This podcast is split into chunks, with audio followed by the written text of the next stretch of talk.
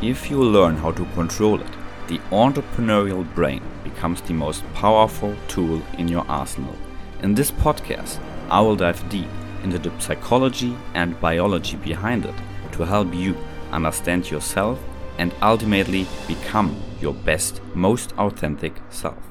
Hello, and welcome to another episode of the Entrepreneurial Brain podcast. Today I'm here with Kole Whitty, psychedelics for high performing industry leaders, biohackers, and entrepreneurs committed to elevating humanity. Love that short, spicy. Kole, welcome to the show.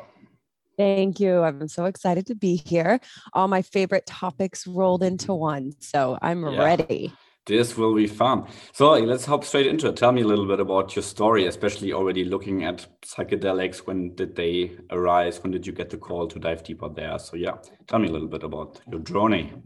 Yeah, you know, for me, I don't know that I got the call so much as they called, like they found me. I never was actively searching for it. So I would need to bring a little bit of context. So I had some childhood experiences and trauma that put me into an at risk youth category, got kicked out of three high schools, didn't graduate from high school, ended up in a coma from a drug overdose at 17.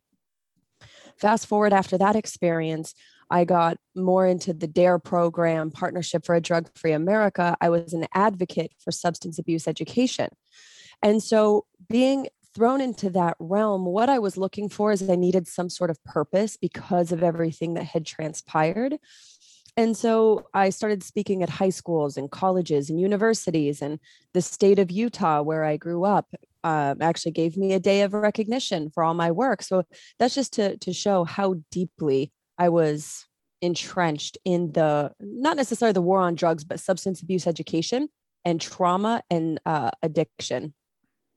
And so, as I I actually did that professionally, full time speaking for four years or so, doing national television, you know, in front of millions of people all over the world.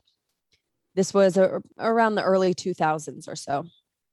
And fast forward as I got to 23, I realized I was trying to make up for everything I wasn't in the work that I was doing. And more often than not, my story was getting changed for someone else's narrative. So they'd leave pieces out in articles or they would edit together in video and it, it would change the context. And that wasn't feeling good for me anymore. So I decided to stop um, speaking because it didn't feel like I was actually helping. And I realized I hadn't slowed down to do any of my own personal work. So at 23, I left the professional speaking realm.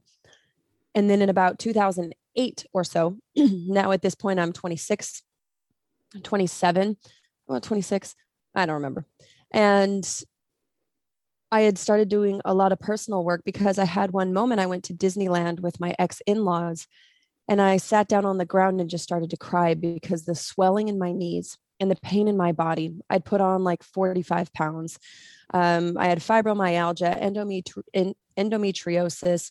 I had arthritis in my right knee. I was inflamed and in pain all of the time. And so I just sat down and started to cry because I was like, I am not into staying in this life for another 50 years, let alone another 20 years, if my body is at this place at 26, right? And so that made me really dive deep into figuring out what was going on and really doing that deep deeper interpersonal work. And so that was about the time or about a year into that journey. It was just the right time and the right friend and the right synchronicities that psychedelics came uh, for a journey with a guy from Peru. And when my friend explained about what journeys were, I thought that it would be like some, I don't know, shamanic guy all in white, like swinging plants around. When he says he works with plants, I didn't even understand what that meant. Um, so my intro, I got there, I was terrified. It was pinging all of my control and wait, but it, once an addict, always an addict. I can't do something like this, or else I'm, I could end up being an addict again. And so all of those things were pinging off. And like I said, if it hadn't been exactly that friend at exactly that time with enough synchronicities to support it, I don't know that I ever would have. I mean, I guess I can't say that definitively, but I had so much conditioning around it that it was a it was a challenging concept initially. So let's start with like the, the basics. What are psychedelics? What we are speaking about here, plant medicines. Let's define that a little bit for people.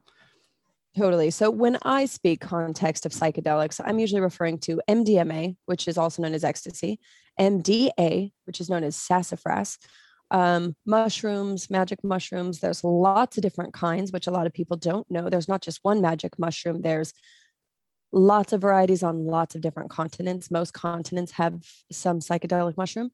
Um, and then I'm also referring to Wachuma or San Pedro. So those are the ones that I reference the most. Um, and the ones that are most commonly referenced. And then, depending on who you talk to, ketamine as a psychedelic because of the impact on the brain. And so, when it comes to what a lot of people also don't know is mushrooms are not plants fungi is a def is a totally different thing. Mm. so you can say plant medicine and not be talking about fungi. Usually when people are talking about plant medicine um, would be like wachuma or ayahuasca um, especially because in those lineages they really deeply refer to it as medicine. And even for me i don't use the term plant medicine unless i'm using it for context for society. With all the work i've done now over the last 13 or so years we say power plants and fungi. They're spirit teachers and mentors. They're not here to fix anything. And only because of my English context, water could be considered medicine, right? In hyperhydration, we know the healing properties or the necessity of water, but we don't call water medicine. And so for me, because I don't call other things that help my body heal medicine, I just think they're for empowerment. They don't fix it, they help create. Uh, an energy and an environment for healing. And so the same started to become true for me with plants and, and fungi and other psychedelics. They're not my medicine, they're my mentors and my guides. And because I come to the experiences as uh, as a student, I feel like that's also how I get treated. I think that the plants actually give me a different level of kindness than I see other people experience because I'm not looking for anything to fix me. I'm not looking to take, I'm coming to learn so that I can then teach and pass those teachings on. Let's talk a little mm-hmm. bit about set and setting. We touched on it ceremonial. It's super different than just taking it with friends than versus taking it alone. So any any thoughts where we start set and setting of taking these totally yeah, a lot of people assign that their outcome or arriving at the journey and the journey itself or the experience itself is the work. That's not the case. That's actually as far as time and and attention, it's the least amount even if it's the greatest impact in the moment. So, set and setting isn't just about where you're doing it. It's an internal set and setting. What are you doing to prepare? Um, doing things like breath work hugely mm. beneficial before you go into a psychedelic experience because there can be moments of overwhelm where your neurology is opening and it can feel quite chaotic. That if you remember to go back to the breath which you practice in breath work and in many meditation styles that helps you be in that chaos while there's we call it the drop in as a plant is first setting on there can be a lot happening that feels chaotic and feel like a lot in the body and just breathing through it makes it where you're not attaching to suffering. And so, set and setting is not only when you get there, how it's set up, where it is, the people that are in it, but it's also an internal set and setting. How are you preparing for this experience?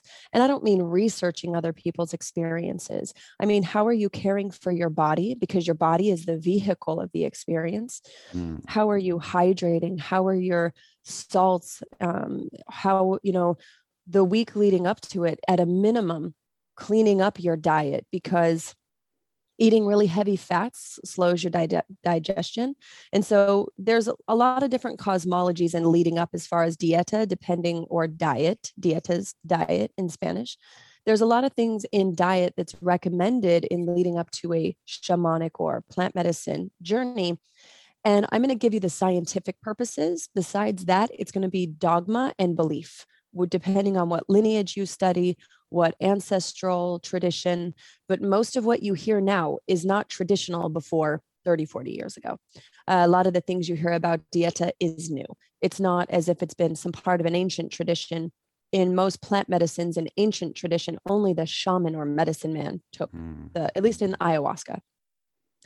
So, in your preparation, it's your pre intention. You're setting your intention leading up to the journey. If you're looking to have clarity, clear your vehicle, clear your mind from sugars or uh, caffeine if you can. Uh, especially with caffeine, I really recommend if people can give themselves two weeks leading up to a big experience to do so, because anything that alters your physiology, this includes supplements as well, getting yourself to more of a baseline a few days leading up to it is kind of where you're coming from. So if you're doing spikes of sugar and then crashes of energy, or if you're eating a lot of fats that are just heavier in the body and how it coats it, that can impact the absorption of the plant or the mushrooms. And so the opportunity is to kind of like even out your diet, at least when you're first exploring. Everyone has different sensitivities. Some people need to fast the whole day of to really prepare their system other people don't feel like they do.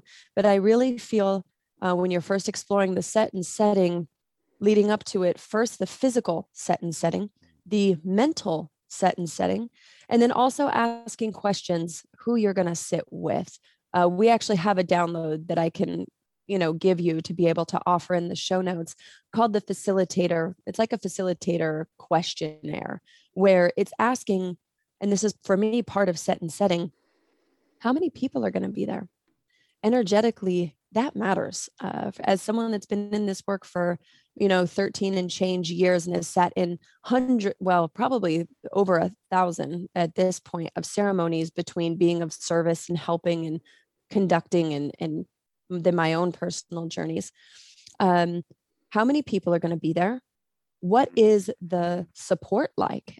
Pre post during? Like what does that look like um, how do they handle onboarding right? Do they ask you medical questions? I sure hope so. If they're not asking you about medications and supplementation that's a pretty big red flag for me um, which we can get into you know the wire as far as asking.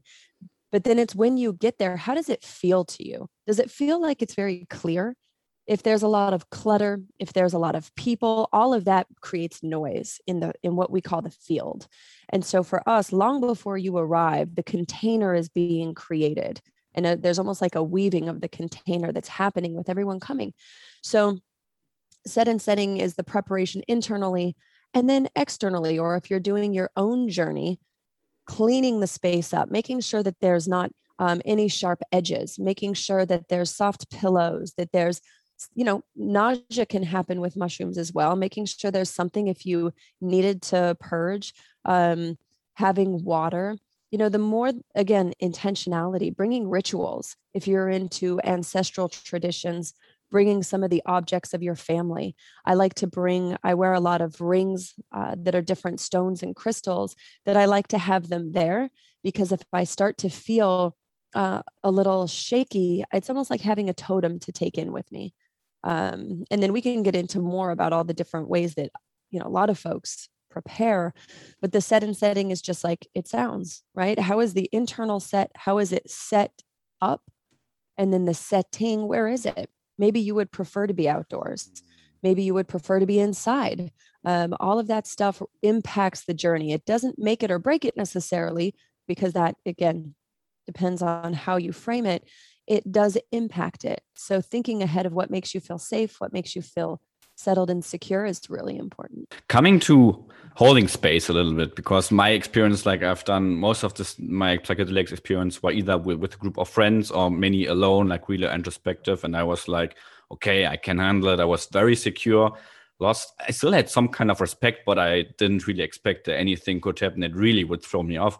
And then going into this Washuma ceremony, I think two weeks ago, and it was like a whole different level because the the my my state, if you wanted, was like still I could outside without the fire and I was able to walk back and was clearer than many people.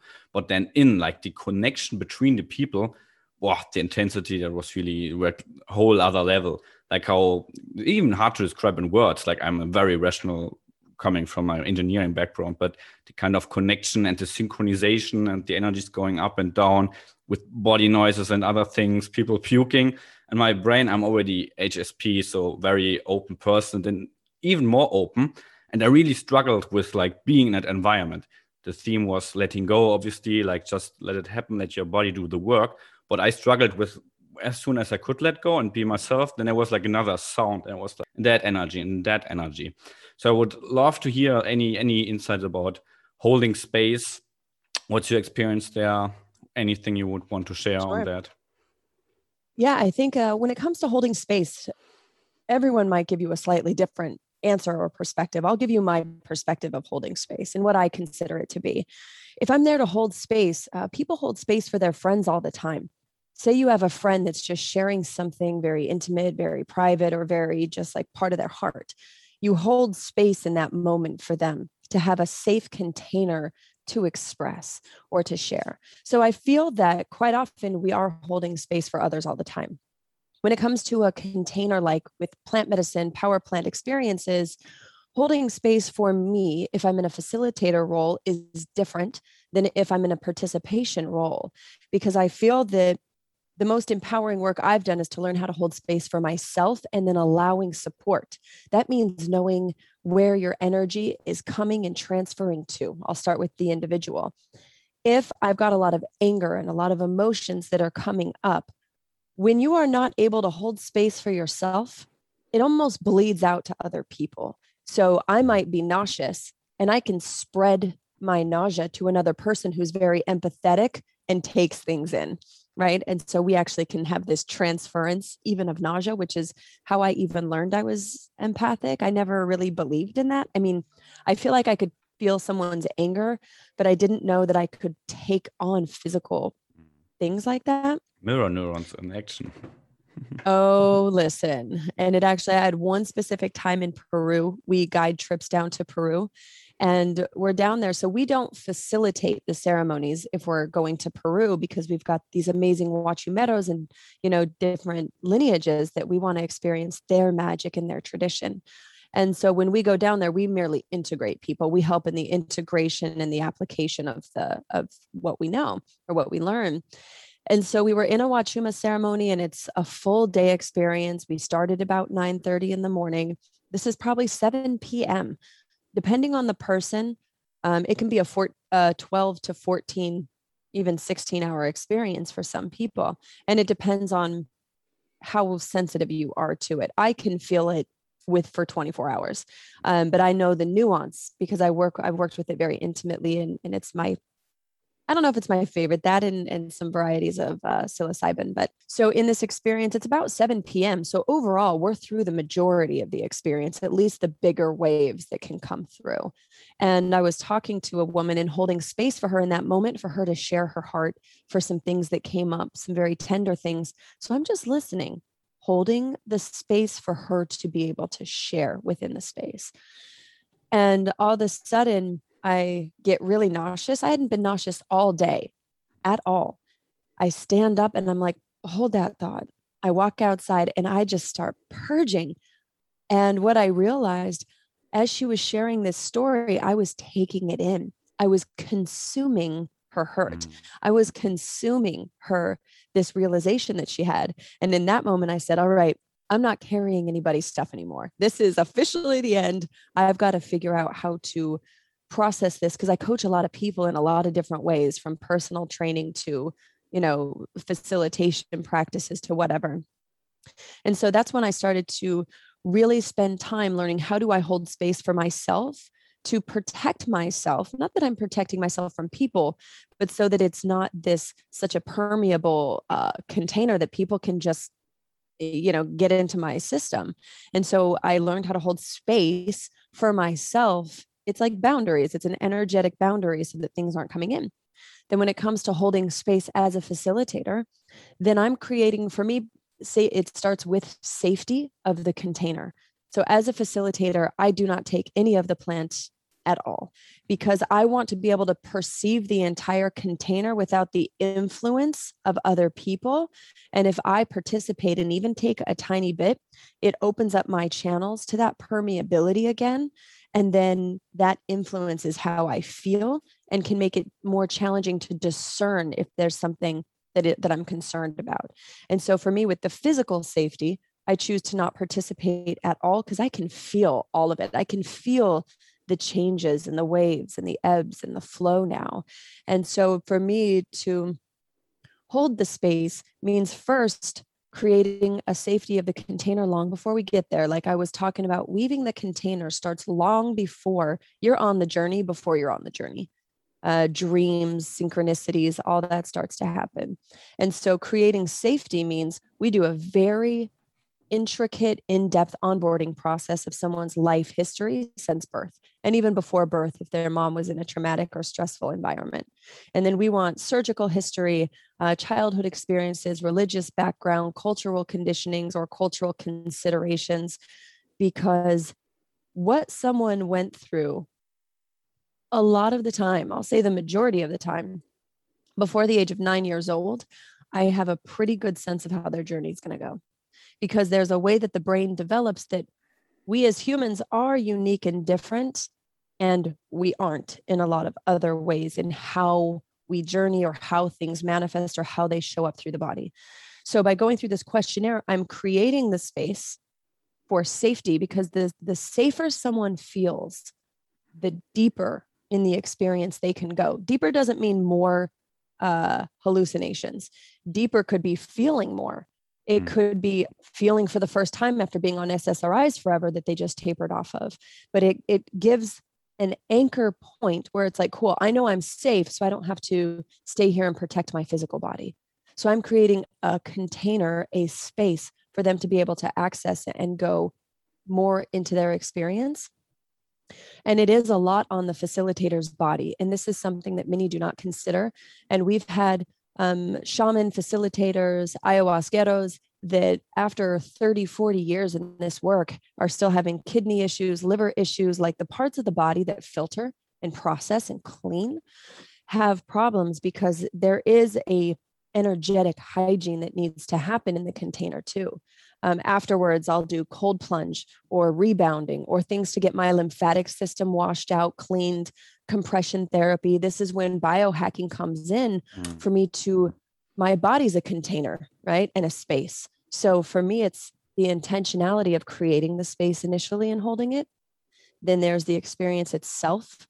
And then there's the space that is my body that holds this space like energetically it you can feel and perceive all of it which is why sometimes you could have a conversation with a friend and feel wiped afterwards where you're like wow mm. i'm drained right it's the physical body is holding space for what's happening and it's depleting its resources and so becoming attuned to those cues is important in space holding because if you're dealing with people in big processes frequently um, the body needs time to recalibrate and the more you can support it in, in calibration helps it to maintain the space with more integrity as far as how it's doing it in integrity yeah, I love that. One very quick thing that you mentioned, you are not um, taking any psychedelics or plant power plants when you facilitate. Is that is that something that's very common? I'm very new to it. I only knew that shamans always partake the journey. Is that something you? Yeah, it depends.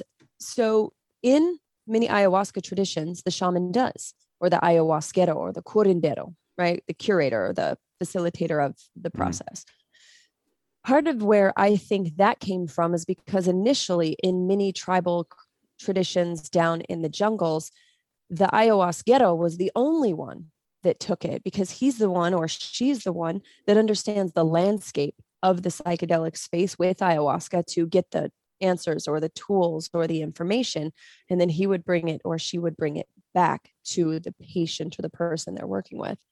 And so what i have found and what i hear a lot of facilitators talk about is that it helps them tap in.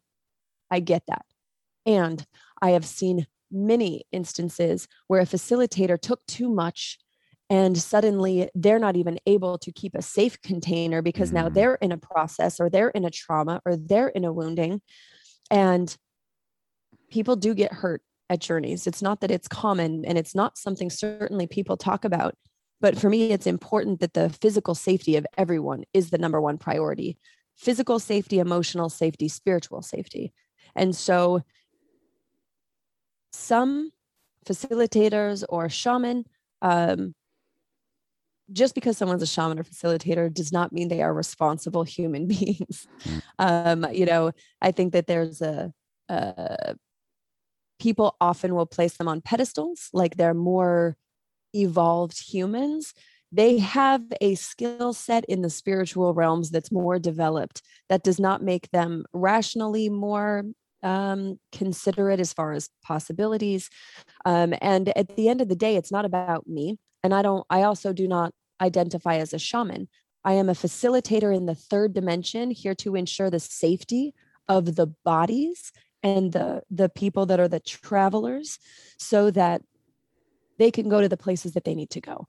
And because of the way that we do things, I see how it impacts the outcomes of the people that journey with us because they know we could carry them if we needed to. They know that we can get them outside. Everyone gets what they need in the journeys that we've facilitated over the years. What that means is if one person wants to be talkative, we are not here to decide for anyone how they should do it. Now, if their propensity is to talk and avoid the inner work, it's a dialogue. I still am not here to enforce or create a new box for someone to fit into.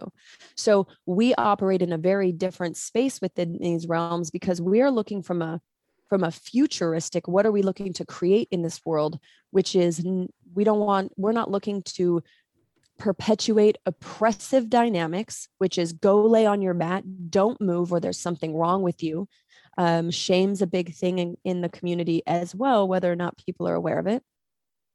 And we're here to answer the question what's next? That doesn't mean traumas and things from the past don't come up, but we're here. A lot of who we're working with is evolutionaries, thought leaders who are here to say, all right, the systems we've been using are not working. What's what's here to be developed and to be established so we're also doing it from a slightly different lens and so the the traveler's intention matters. If you're looking for more of the mystical experience, then working with someone that's more of a shaman, energy worker, spiritual person may resonate.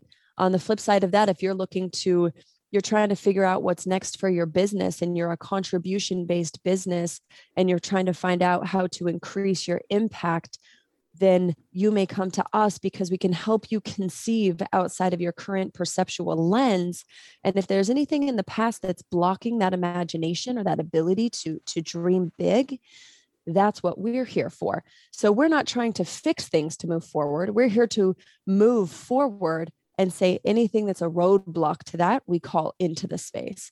And so it's a it depends on the person's intention and there's lots of ways to do it. Ours isn't the way. Ours is a way. Just like ayahuasca's a way or psilocybin's a way, wachuma's a way. But at the end of the day, they're all perspectives. And it's about trusting your individual resonance on the who and the when and the what as you go through the journey.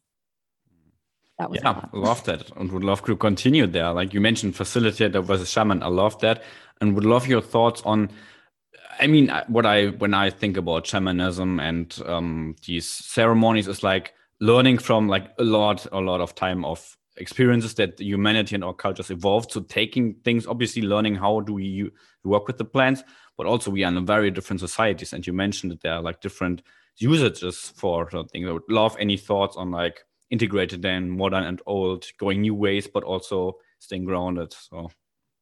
yeah. Well, the thing is, even the idea that something is ever new when it comes to to any plant work or or fungi work or other psychedelic work is a bit laughable right because ultimately we don't really know what's transpired in the minds of humans when you look at machu picchu when you look at some of these spaces that were developed by the mystics and the teachers and the priestess of old and as you do more research into some of the old philosophers that now um, say in the book that brian muraresku just put out called the immortality code or the immortality key. That's what it is. The immortality key.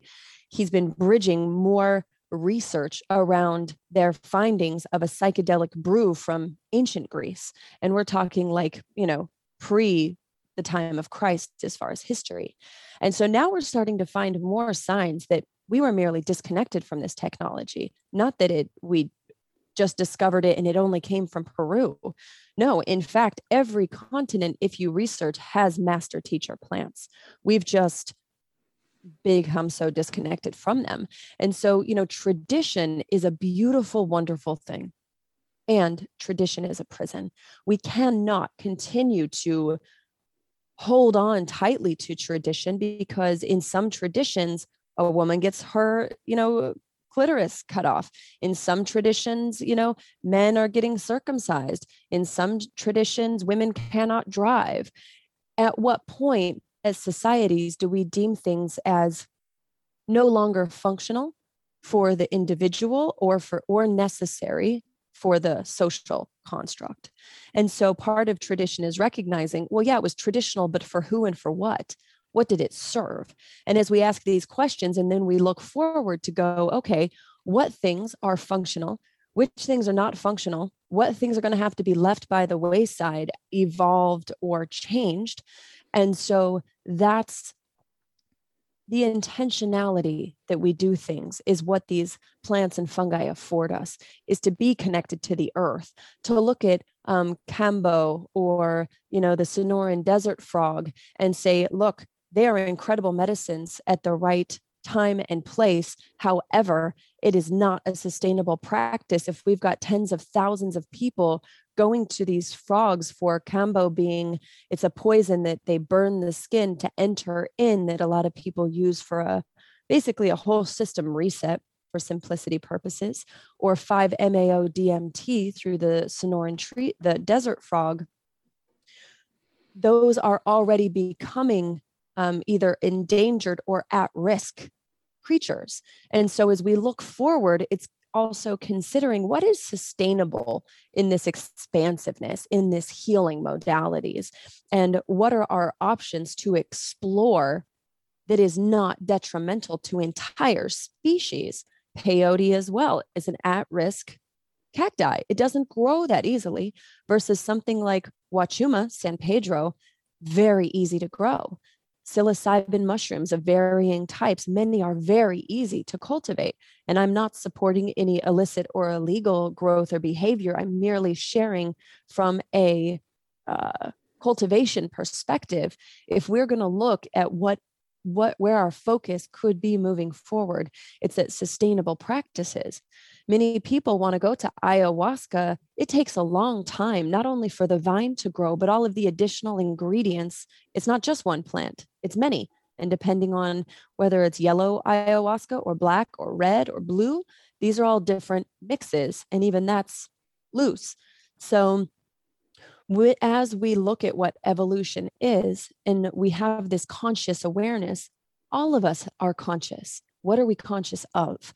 So, on how my practice impacts my day to day moving forward in this evolutionary standpoint is having the foresight to say, wow, if I promote 5-MeO DMT as this, you know, cure all incredible, powerful medicine, and that increases to tens of thousands of people wanting access to it, I am directly impacting the future of this species.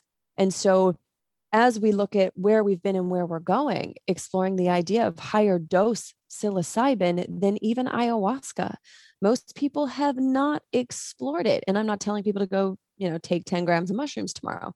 I'm saying that there's still so much unexplored people are assigning things outside of themselves. And if I'm going to look forward, then also in consideration of the tools I'm currently using, is it sustainable long term for me and my community? Me and the people we're looking to serve and to help and to be with. And so I consider where we've been. I imagine, feel into, ask the the spirits of these teachers and allies to, you know, to clarify for me or to show me. And I got a very clear message in my last experience that said that I had two years to educate as many people as possible about psychedelic exploration and that I realized I am a shamanic strategist. I'm at the intersection of someone finding their way home. So they come to me, I hear their background, their cultural considerations and conditionings, and I go, you know what? This lineage or this teacher or this shaman sounds resonant for you so they might teach you about aliens and the Pleiadians and and all the things that may be of interest to you You may be an innovative entrepreneur that's here for the systems and you've got the engineer mindset, but we've got to also look at some of the conditioning of the mind of control and drive to get a more relaxed organism so that it can heal. And that, for me, is the only way that we can really conceive moving into the future is it's going to take all of us doing different things and using different language because we come from different backgrounds we come from a lot of also fractured cultural tradition where I don't have any cultural traditions. I've got American ones, uh, but even those I've never really practiced or celebrated. And so for me, it's been, I've been doing more research around the ancestry that we know that we have. And then there's whole chunks of our history that's totally lost. Like we were all blonde haired, blue eyes until a couple generations ago. And all of a sudden, everything went dark brown. Came from somewhere. Nobody knows where.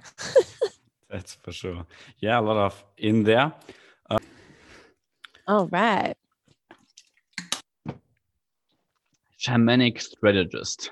That sounds like yes. something interest giving my love for strategy. So could you elaborate a little bit more on what is a shamanic strategist?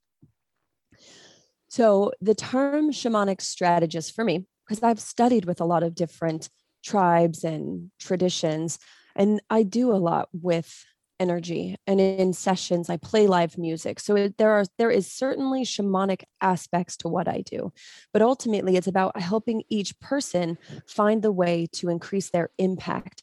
If someone wants to be the one to save or help recovering um, like children that have been trafficked or young women of that have been sex slaves my goal is to help them find their version of their freedom to support their mission so uh, that is where the strategy comes into play. Yes, I can help someone in an experience, but what's after the experience? Who do they need to know? What do, what do they need to understand? Uh, what things would be supportive for the integration of what they know? So that's where the strategy comes in. We have the shamanic experience, even for someone that's very engineer or uh, you know biochemist or biohacker background. They come to me because I say, of course I can help your business grow. And then when they get there, we don't talk anything about their business because what it really has to do is is tapping someone into their heart into their purpose into their mission into the relationships they may not be showing up in the ways they want to and so what that does what that affords for me is to call in people for what they want and let the plants and fungi give them what they need and in that in that realization that they ultimately always get, we come up with a strategy. What's next? Because quite often for entrepreneurs or, or uh, impact driven people, there's some realizations that can come into play that they're like, well, what next? Maybe they're in a marriage or in a business partnership or in something that's going to have to change. So we need a strategy. We call that integration. But it's not only just integrating the knowing and touching in with it every day, but who would you need on your life team to support this truth? Who would you need to be around you and to remind you daily? And so for us, then it's about strategizing after that.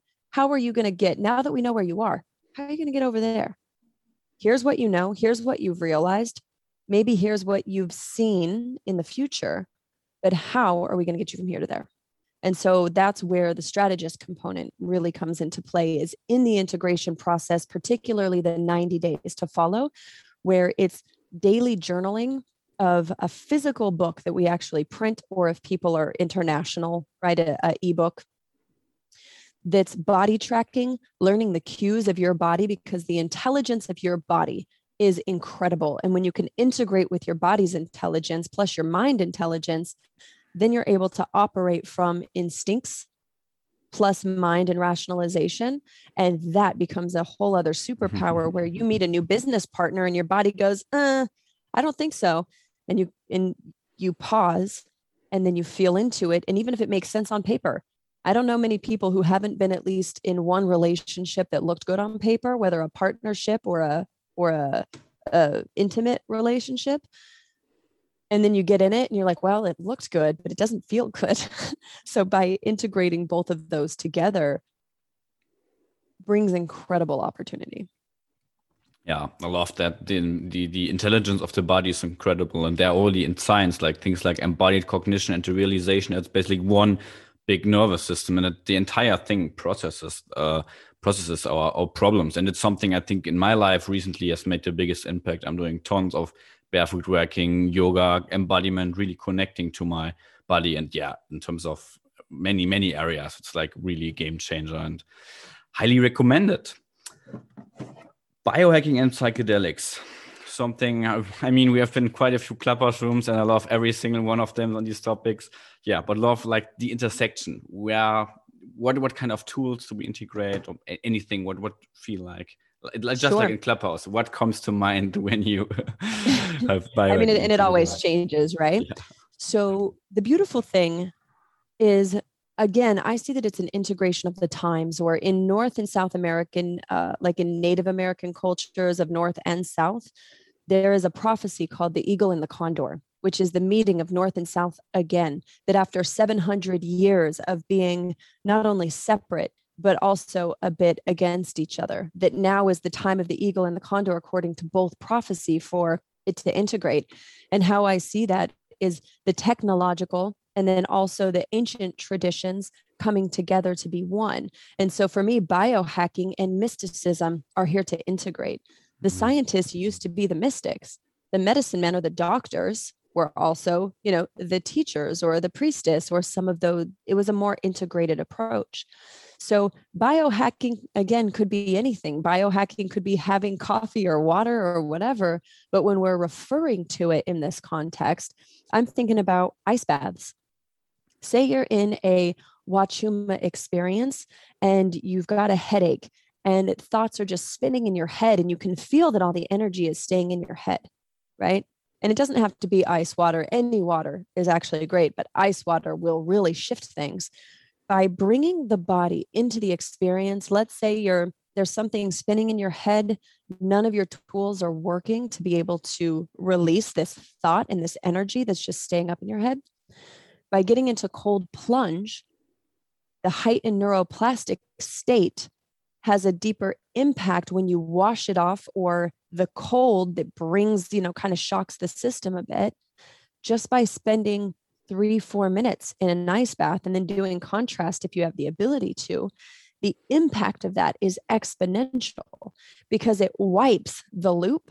And because of the heightened state, you can wipe the loop and then say you while you're in the ice bath, um, you're saying something like uh, tapping your sternum is also powerful, and saying something like uh, really what you want to affirm. Let's say I was spinning in my head about um, not about not loving myself or think you know like just stuck in my head self criticism then i could get in an ice bath just breathe for the couple minutes then when i get out just tap the sternum and be like i am free I am relaxed. I feel rejuvenated. And by saying it out loud, I experience the vibration in my throat. I hear it in my ears. If you can look in the mirror, then you will witness it. So your eyes experience it.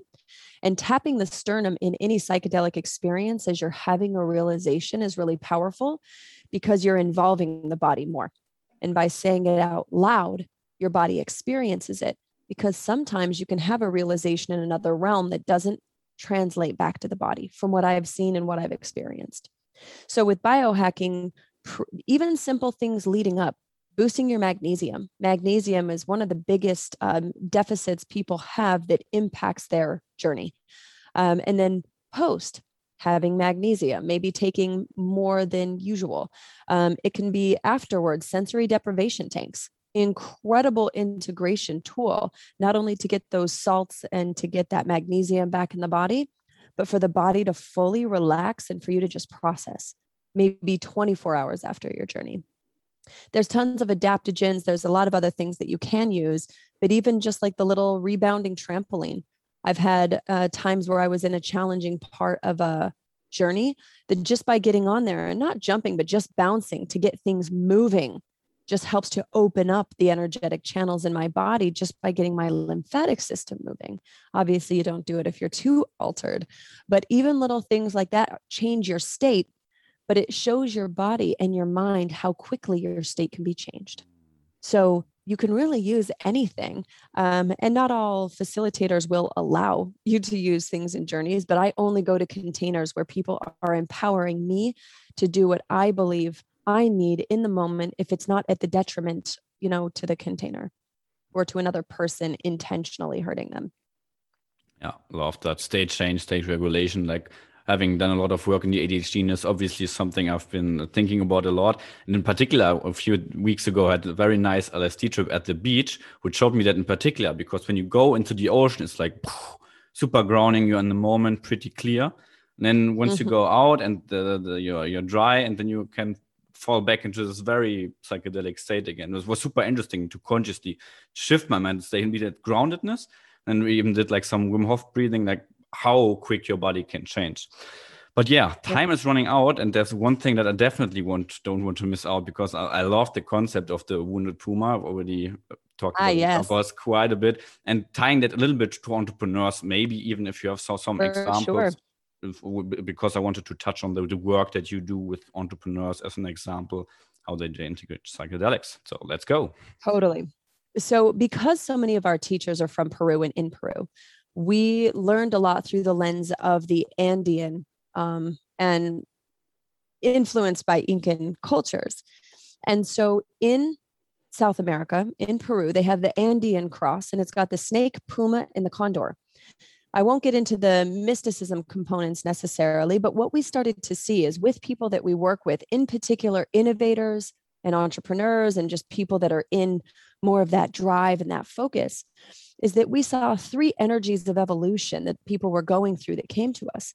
First, we saw snake, transformational process, shedding the skin. It's like that moment you wake up in your life that you're in a job that you hate or a relationship that you don't want to be in. And so you're just really ready to discover who you are.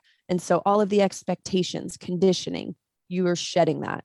And it's a process that can be a little overwhelming for some people. Um, it's a time to really get grounded. And when someone's in a snake energy, ayahuasca may not be the plant, um, or uh, LSD may not be the substance. When someone's in a very chaotic shift point, putting them into a chaotic experience can actually deepen it um, for some folks, or we've seen it enough times that what I've seen is more supportive of the physical body, not of the mind. I'm talking of the physical body is to slow things down with something like Huachuma because they're already in quite a bit of chaos. So that's snake energy. The next is Puma. Puma energy is where most entrepreneurs, focus driven people are. They can see what they want. It's it's beautiful because it's not above snake energy, it's just different. But after someone's gone through that transformational process, then they know what they want. They go for it. There's agility and flexibility, and they've got this power and endurance. The thing is, quite often entrepreneurs are working in a Puma space, but they're doing it in a wounded Puma. Wounded Puma, eight out of 10 out of the over a thousand people that we've had fill out our onboarding forms when someone's a wounded puma, that basically means there's something underlying driving them to succeed. Yes, purpose, but when we dig deeper than that, it comes from one of two backgrounds either a parent that gave, usually the father, either a parent gave significance and love for high achievement. So it's like, oh, great job, you got A's or you got a scholarship, uh, something like that. Or was alcoholic, uh, emotionally absent, or physically absent. And usually the father, eight out of 10 was the father that directly impacted that Puma energy. And so what we would find is once someone got somewhere in the like 38 to 48 range, they'd have a health crash because of that wounded Puma energy, because it's mind over matter, it's hustle, it's grind at the cost of the organism. And very often puma energy have learned how to slow down to to sleep and to rest but not to relax. And a system that cannot relax cannot heal the same. It's just going to prioritize the healing versus systemically be able to really support the healing. And so people were, were coming to us after they had a big health crash. And they're probably a year out of it you know because they had to go to specialists and adrenal fatigue and all these other other aspects and then it was like okay I still want to be successful. I don't want to change that, but I'm recognizing that I'm still trying to make up or prove or, you know, where it's driving from is not sustainable. So I'm here to consider otherwise. And that's where a lot of the healing starts to come in, where people come in, I can't do a health crash. Tell me how to make my business better. And we're like, sure. And then they come in and we don't talk about their business at all. Mm. So, you know, then we talk about what's driving the the puma energy. Uh, puma energy is incredible. When it's wounded, it's um, reactive, it's aggressive, it's agitated. Uh, you know, claws are out, and it can't relax because it knows it has to go hunt again to get more money or to build a new business or to financially scale. And so from there, what we look for or what we have been focused on is getting folks from Puma energy into condor energy. Condor are vulture type birds down in South America that with like a 13 ish foot wingspan and they fly at 20,000 feet. They're stunning. They're known as nature's cleanup crew, which for us is a lot of the innovators and people that we work with. They're taking the old systems, evolving it and changing it just the way that a vulture breaks down what was dead and what what is no longer functioning the way that it was. And so in condor energy, what's beautiful is they're usually the messengers of the heavens, or that's one of the ways they're known in the, in mysticism. So it's people that are bringing the messages of earth or from, you know, God or from source and bringing it to the planet because vultures still eat on the ground. They still come to connect to the earth. And the other thing that's very profound is with condors, it's people that have had enough experience now to be able to still scale, it takes a lot for a condor to take off. There's still a lot of energy, but they can get or they know how to climb to heights faster so that they can ride the winds. So it's really now they've got support systems and perspective and experience that they can see the horizon. They can see a storm coming. They don't have to do it that way again. And they they actually are the most adaptive and flexible to the environment. They're not controlling the wind but they know where they're going. They can see where they're going, but they don't have the rigidity to have to control it. And this is usually when there's more collaboration. That's the wind that's the support around them. And that even if they're flying by themselves, they're never alone. You can usually see quite a few together, but there's a freedom to it. There, once they're up in the sky, it doesn't take that much effort anymore.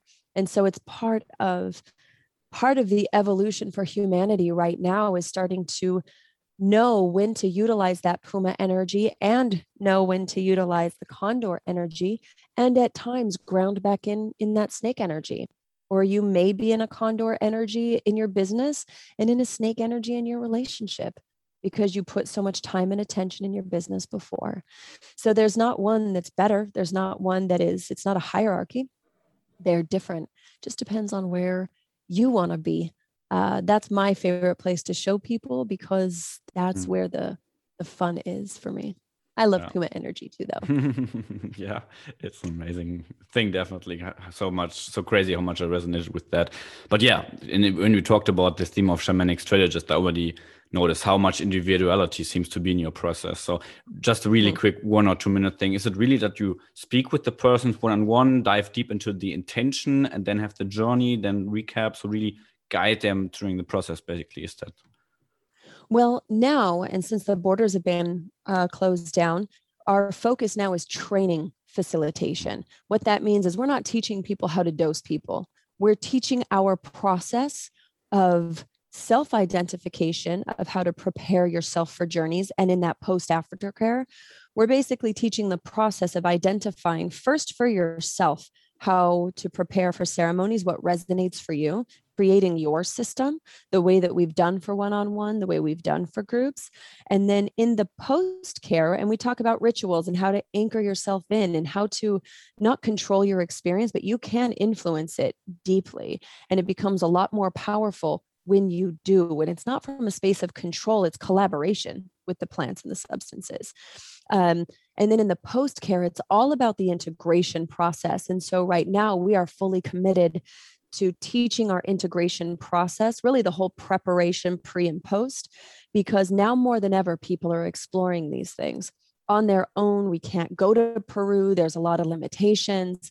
And so we want to ensure that people are finding their unique path to their truth to become their own shamanic strategist.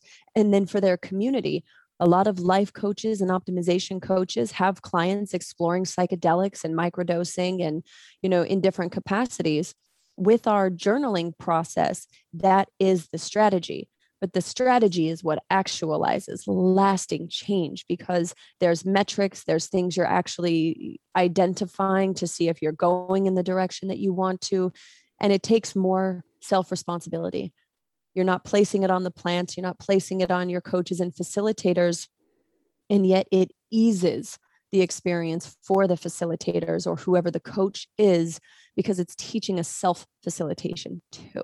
So, right now, that's our main focus. Um, and to be stepping into an educational role of how we've developed these strategies so that whether you're doing it to connect with source god or the universe or your ancestors or whether it's for this life changing business you're developing, at the end of the day, we're here to help each person identify what that is for them. Because when someone returns solely to their heart, when someone connects fully to their purpose, even if it's just the purpose for today, they treat people differently. They walk through the world differently. They show up with more kindness and consideration, compassion, and hold space for others to do the same. And so for now, we're doing that with something called the Psychedelic Space Program with the Psychedelic Space podcast, which is derived from all those interviews like we've had on Clubhouse to continue these conversations to help each person find their way home. Coming to an end, I would love to hear like one like core lessons that you learned from learning the plants, from the plants, and just tell people how, how where can they find you. I will put the links in the show notes for we mentioned at the beginning what you some resources. I would say the two things I always return back to. One is this question, who told you that? As I go into whether it's shamanic practices or education or medicine, who told you that? And then self reflecting do I believe that? Do I ascribe to that and choose to participate? So that was hugely powerful because I realized how often I would say, well, this is the way it is. According to who? And according to what circumstances? So that was really, really powerful. Um, maybe I just leave it with that for today. You know, well, actually, one more thing, one more question whether you're in your experience in your journey or in life, am I making this easy or am I making this hard? Because even the idea, especially for entrepreneurs, the harder, faster, more now does all that energy transfers into psychedelics too. And so people will think if I do it more often or take bigger doses, I'll get results faster. That does not translate in this work. Quite often, what your system needs is the opposite, not more, but slowing down and less to start to learn nuance because there's so much we miss going 70 miles an hour, 80 miles an hour down the street all of the time. Think of a time you got stuck in traffic and you noticed for the first time there was like a Thai restaurant off to the side of a street you'd pass every day, but you missed it. We're always missing things. So when I slow down and ask myself, am I making this easy or am I making this hard? Am I making this challenging because I believe the more challenging something is, the more benefit I'll get that shows up in this work too. So if I was going to summarize it, I think that's what it would be. And then as far as resources, the Psychedelic Space podcast and then the Psychedelic Space program. So if you're in the US, you can text Kole to 22999. That'll direct the links. Or you can go to the psychedelicspace.com and that just gives you straight to the program. We are doing it as a hybrid so that if people cannot get to the US for some reason, whether because of travel restrictions, physical restrictions, uh, we're doing it uh, in a very high quality way so that people actually feel like they're there, even if they aren't able to come. And it's three full days of training in depth um, from mindset, NLP, shamanic traditions, some of our teachers, uh, to also the research and biohacking stacks of how you can support yourself through this evolution. And then, of course, teaching the shamanic strategy of how we mm-hmm. have explored all of these dimensions and realms and helped others to find their way through it. Love it. Amazing closing, amazing mission that you are on, and definitely we will keep in touch because that's one thing I'm so excited about to be part of this change. So, yeah, thanks for being in the show, and we will definitely see each other on Clubhouse. And that's it for today's episode. Thank you so much for tuning in today on the Entrepreneurial Brain podcast. If you like the show, please take a minute to review our show on iTunes or any other podcast platform. This will help me a ton to reach a bigger audience with the podcast, but also the most important thing to really get world class leaders, world class performers, experts, scientists, and ultimately just create amazing episodes with a lot of value for you. Thanks in advance for your support. My name is Maurice, and I will see you on the next show of the Entrepreneurial Brain podcast.